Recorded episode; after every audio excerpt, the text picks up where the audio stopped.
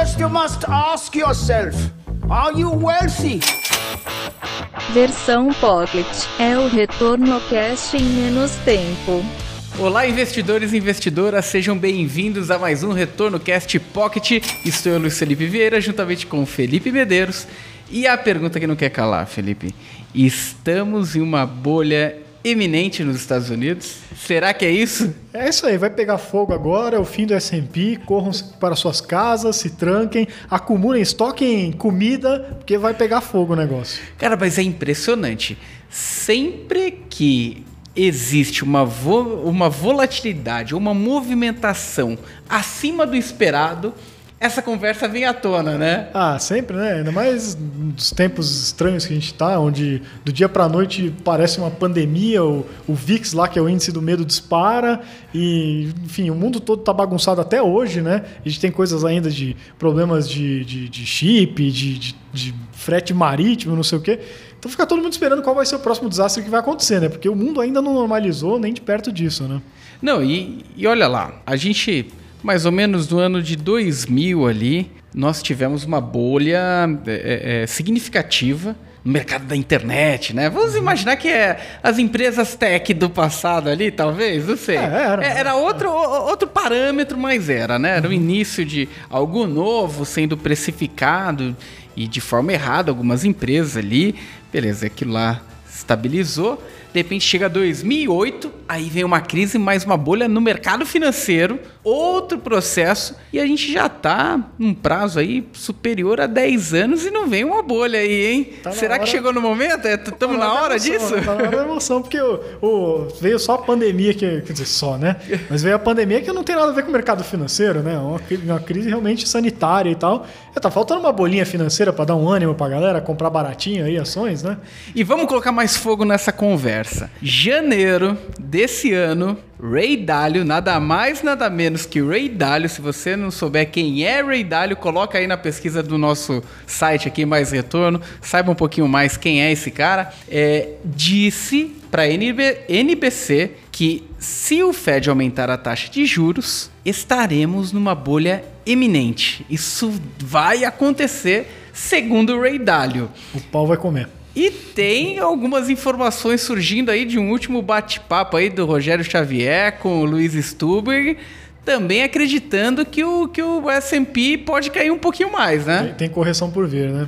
Mas é, acho que o papo é esse mesmo, pessoal. A gente aqui, acho que antes de tudo, seria bom ilustrar um pouquinho melhor o, o que é uma bolha, né? O que causa uma bolha e por que, que a gente trouxe esse assunto aqui hoje, né? É, então, basicamente assim, a bolha, a gente chama... O que, que você imagina de uma, uma bolha de sabão ali mesmo, né? É aquela coisinha que você... É, cria ali com ar, né? Ela vai. Uma, uma bexiga acho que é mais fácil do que imaginar uma bolha de sabão. Você começa a soprar a bexiguinha, ela vai inflando. Ela vai aumentando sem problema nenhum, vai ficando cada vez mais bonita e tal. E até o momento que aquela bexiga começa a chegar no momento você fala: olha, se passar aqui um um, sei lá, um pernilongo picar isso aqui vai dar ruim. E aí acontece um negócio que, pô, a, a, a borracha não aguenta. Desaparece, né? E aquela coisa que era desse tamanho vira zero é. do dia pra noite, né? Do, do dia pra noite, segundos ali, né? É, e a bolha financeira é mais ou menos isso, né? É, você tem, às vezes, uma euforia tão grande no mercado ou alguma coisa que artificialmente faz com que os preços de qualquer coisa, ativos, né? É, podem ser financeiros ou ativos reais, né? Já teve bolha de tulipa, a bolha de, de 2008 mesmo desencadeou uma crise financeira, mas começou com bolha de imóveis, né? É, então, qualquer coisa pode acontecer isso, né? É, e artificialmente esses preços vão subindo, subindo, subindo, até que uma hora algo desencadeia uma, um choque de realidade e fala, opa, peraí, por que a gente está pagando tudo isso nesses ativos, né? E aí vai uma corrida, todo mundo querendo é, vender Se livrar daquilo. Tempo, né? E aí aquela história que a gente sempre fala que a, a, a portinha é estreita demais para passar todo mundo, né? O que faz então com que os preços caiam de uma maneira muito rápida, muito brusca. E aí é o estouro da bolha, né? Então hoje o que a gente está falando, né? É, até, até assim, para dar um pouco de contexto e perspectiva, né? É, eu, particularmente, venho falando que eu acho muito estranho né, esse cenário tão prolongado, desde inclusive da crise uhum. de 2008, que começou esse negócio de quantitative easing, né, do Fed ficar botando dinheiro na economia, e, e quando começou a, a, a, parar essa política, teve que voltar, né, e esses juros baixos por tanto tempo, e um monte de lugar no mundo com juro é, real negativo, né, então as pessoas pagando para deixar o dinheiro no banco, em alguns casos, até com juro nominal negativo, né, É, é muito estranho, né? Na, na, economia, sim, isso é uma novidade, de forma geral, né? É, e isso, teoricamente, ia levar em algum momento para uma bolha. E aí agora a questão é essa, né?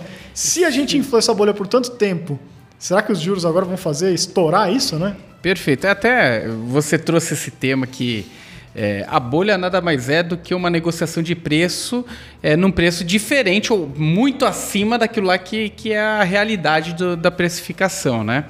É, e a realidade do preço, ela é dinâmica também. Uhum. Ela é muito dinâmica.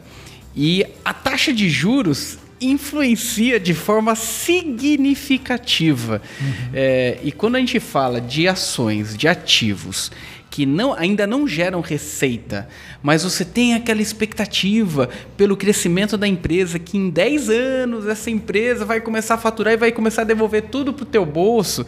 Imagina esse cara que precificou o ativo num determinado, é, é, é numa determinada expectativa e nessa conta vem o ativo livre de risco, ou seja, o, o, o juro norte-americano está nessa conta, né? Tá, uhum. tá no denominador dessa conta. Uhum. De repente vem uma conta e fala: opa, não é mais esse juro, não é mais isso, sobe mais meio ponto aí. Uhum. Ah, sobe mais um ponto percentual. E um fluxo que eu estou estimando 20, 30 anos, se eu trago no valor presente num denominador o preço pode cair 80%, dependendo da empresa, né? A gente é. chegou até a ver algum, algumas coisas próximas aqui no Brasil, que tava, tinha uma galera é muito eufórica com o crescimento do Brasil. Falar ah, 6,5%. empresas, né? É, então, 6,5% em 2021. Vamos colocar mais, é, é, é mais um 3,5% em 2022. É, quando isso não vira realidade, você traz para o valuation da empresa ações como Magazine Luiza aí caiu indo mais de 70%, né? Perfeito, perfeito exemplo, né, cara? E é, é, é bem, bem isso que você estava colocando, né? Porque se coloca uma expectativa é, de que a empresa vai crescer muito, no, no país também, né? Então, aumentar o número de consumidores e tudo mais. É, e por isso que você aceita pagar tão caro hoje né? Por mais que a empresa hoje, pelos resultados que ela tem, não justificaria ela valer aquilo tudo, mas você está com uma expectativa de crescimento tão grande que, ah, em cinco anos vai justificar e eu já me antecipei e lá vai, vai ter pago e vai ter né, resultado de sobra para isso. Agora, à medida que você muda todo o cenário de juros, você não só é, diminui o potencial de crescimento do país e dos consumidores, tudo que a gente falou, como você aumenta o custo de capital daquela empresa drasticamente. E muitas vezes isso pode até inviabilizar muitos projetos daquela empresa, senão o negócio como um todo. Né? E se isso acontece, de repente uma empresa que estava com um valor gigantesco por conta de uma expectativa, né, que ela ia crescer muito, se ela cair muito essa expectativa de crescimento, ou simplesmente inviabilizar, invi, inviabilizar o negócio dela, né? Então, de repente, essa empresa vale nada, né? Perfeito. Então, é, o que não agora acho que não, não, vou vir um exemplo na cabeça de valeu nada, né? Mas é o que dá para a gente ver que empresas estavam muito esticadas, que nem você trouxe da Magazine Luiza, né? A gente começou a ver múltiplos, né? Que, ah, você... A gente tem vários múltiplos fundamentalistas para dizer... É, para comparar o valor de uma empresa com outra, né? Então você vê lá, ah, essa empresa aqui custa 10 vezes, é, o preço dela é 10 vezes o lucro, ou seja, o lucro que ela gera em 10 anos pagaria as ações que você comprou, né? É, e você vê aí, normalmente, né, empresas mais estabelecidas, esse índice de preço-lucro de 10, 20, até 30. 30 vezes já é meio esticadinho, né? Mas de repente a gente começou a ver empresas com 50, 100, 200, 300 vezes o preço né, do lucro. É, se a empresa continuasse com o mesmo tamanho, né, se ela não crescesse, levaria 300 anos para essa empresa se pagar. E aí, então, quando você... tem muita dobra de crescimento nessa conta, Ela né? Vai dobrar e dobrar e dobrar e dobrar. Se de repente você tem um choque de juros forte que vai impedir esse crescimento, essa expectativa, a pessoa vai falar: opa, tenho que corrigir muito esse valor que eu estou pagando. Ela não vale isso. Ela, ela não vai, vai dobrar, né? Eu vou ter que pagar metade, sei lá. Enfim, é, Claro que não é bem essa conta, né? Mas é para ilustrar aí o impacto que vai ter essa, essa medida de aumento de juros lá fora, como já está acontecendo aqui e já impactou as empresas daqui, né? Perfeito. E, e, e é muito difícil se prever uma bolha, né? É, até porque, normalmente, quando as coisas acontecem, é justamente aquele momento que já não dá para fazer mais muita coisa, né, Felipe? É, acho que o momento ele é sensível, sim, o mercado ele, ele traz um, um, uma tendência de aceleração de taxa de juros aí pelo Fed. O Fed continua com um discurso muito forte nesse, nesse caminho, então isso deve mexer com os ativos. Só que tem uma questão: o mercado já antecipa muita coisa, né? Uhum. O quanto desse aumento já não está antecipado e já não está precificado nos ativos hoje, né? Perfeito. É, será que de fato existe uma configuração de bolha que vai acontecer? Ou de fato a gente já está no nível mais estabilizado e é esperado um crescimento mais menor ali é, do S&P, por exemplo, da Nasdaq? É, são pontos que a gente precisa ponderar na hora de, de optar pelo portfólio, né?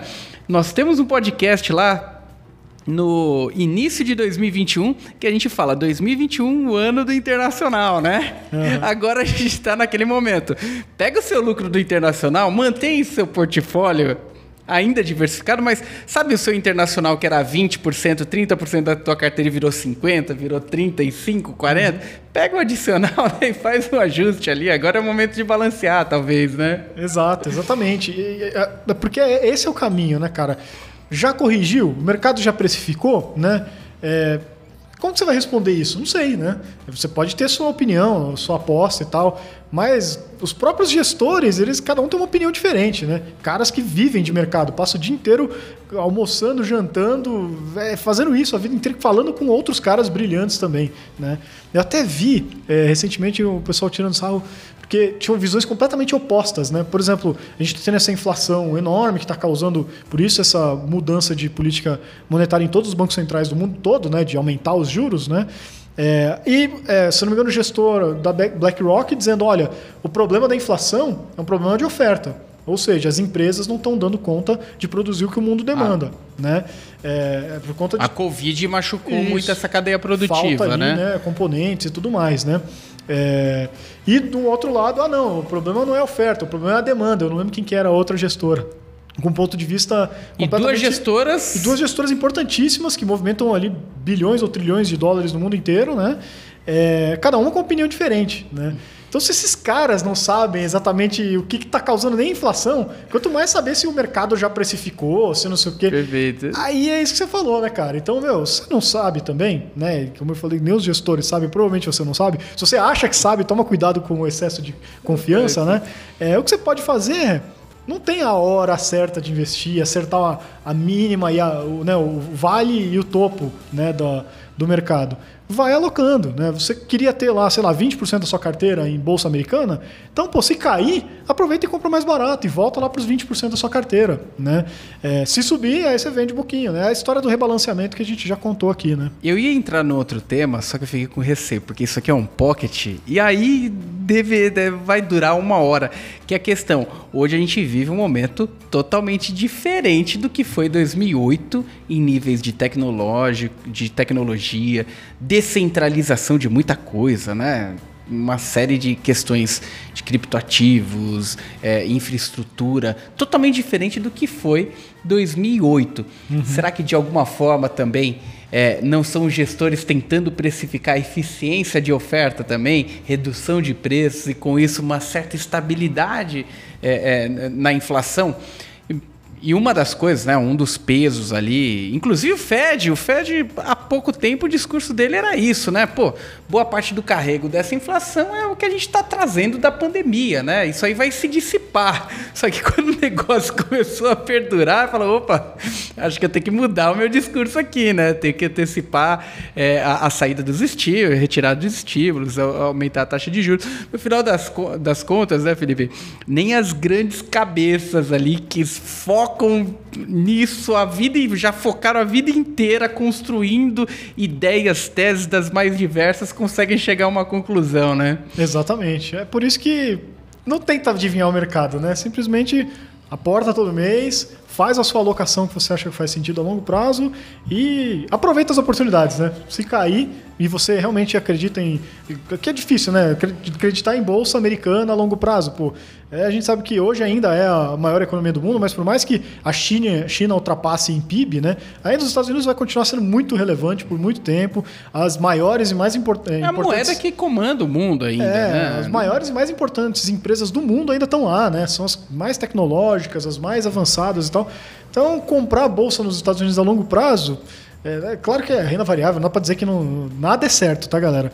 Mas é uma estratégia que faz sentido para a grande maioria das pessoas. Então continua lá, se cair, aproveita, compra mais barato, aquela história que vocês já conhecem também, né? Perfeito. Diversifique, sempre balanceie o seu portfólio, né? Revisite, né?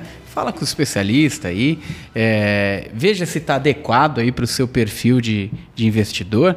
É, mas um ponto importante, não tente acertar o timing, pelo amor é. de Deus, né? Que, Aqui, ó, ó, a coisa esquisita que está acontecendo agora em janeiro, hein, Luiz? Quer dizer, agora em fevereiro, né? Mas que aconteceu em janeiro. Entrou 32 bilhões de dólares na Bolsa Brasileira de gringo, gringo comprando ação. E ao mesmo tempo, de quem que eles estavam comprando? Da pessoa física que teve o maior resgate de fundos de renda variável no Brasil desde maio de 2021. Ou seja, galera saindo correndo da bolsa e o gringo comprando. Não, ó, um dos fundos que é, talvez seja, seja a maior referência de fundos de ações que nós tenhamos, que é o Dynamo, Dynamo Cougar, abrindo um aporte de mais de um bilhão de reais e, e esse aporte encerrando em menos de dois minutos, né? Exato. Depois faz uma segunda rodada é. em 46 segundos e esgota. Assim. Esgo... Então, quer dizer, e os caras estão falando, viu, com, com a bolsa nesse patamar não tem como eu não abrir e não comprar, eu tenho que é. comprar. Então, quer dizer, se esses caras estão falando, né, que tem oportunidade ali, né, é, realmente a gente, a gente tem que ficar bastante atento para não correr o risco de fazer o inverso do que é esperado de investidor, né? Que é no momento que cai, eu tentar balancear o meu portfólio e manter aquela minha estrutura, né? É, e no momento que sobe muito, eu tentar tirar esse excesso também para balancear os demais ativos no portfólio. Agora, ponto é. Não tente adivinhar que está vindo uma bolha, não tente. Pode acontecer? Pode. A gente tem que estar tá com o portfólio preparado para o que vier, independente do que aconteça. E tá aí na Cintaleb falando, né? O cisne negro, aí sempre, sempre ninguém consegue prever, mas vai acontecer, em algum momento acontece, é né? Se você fez sua alocação direitinha, né? Diversificou seus investimentos, mesmo em renda variável, você tem um pouquinho de bolsa brasileira e um pouquinho de bolsa americana, você tá tranquilo esse mês, porque a bolsa americana caiu, a bolsa brasileira subiu. E no ano passado foi o contrário, a bolsa americana subiu, a brasileira caiu. Então é para isso que serve a diversificação, é fazer a alocação direitinho, né, Luiz? Perfeito. E quero saber sua opinião, coloque aqui nos comentários aqui desse nosso bate-papo. Se você acredita que estamos em uma bolha iminente aqui, deixa aqui pra gente. E você que nos ouve aí no podcast, mande pra gente no retornocast@maisretorno.com. Tá comprando ou tá fugindo da bolsa, hein? Conta pra gente aí. Valeu, pessoal, até a próxima. Valeu, um abraço. Você ouviu Retorno Cast Pocket.